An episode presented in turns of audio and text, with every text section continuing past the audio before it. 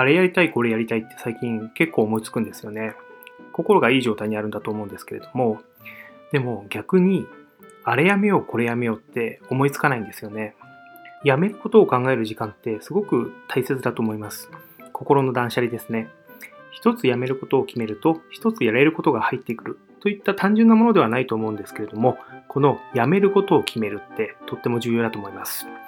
やめることを考えて、ぜひ心をきれいにしてみましょう。あ、申し遅れました。ヒロでした。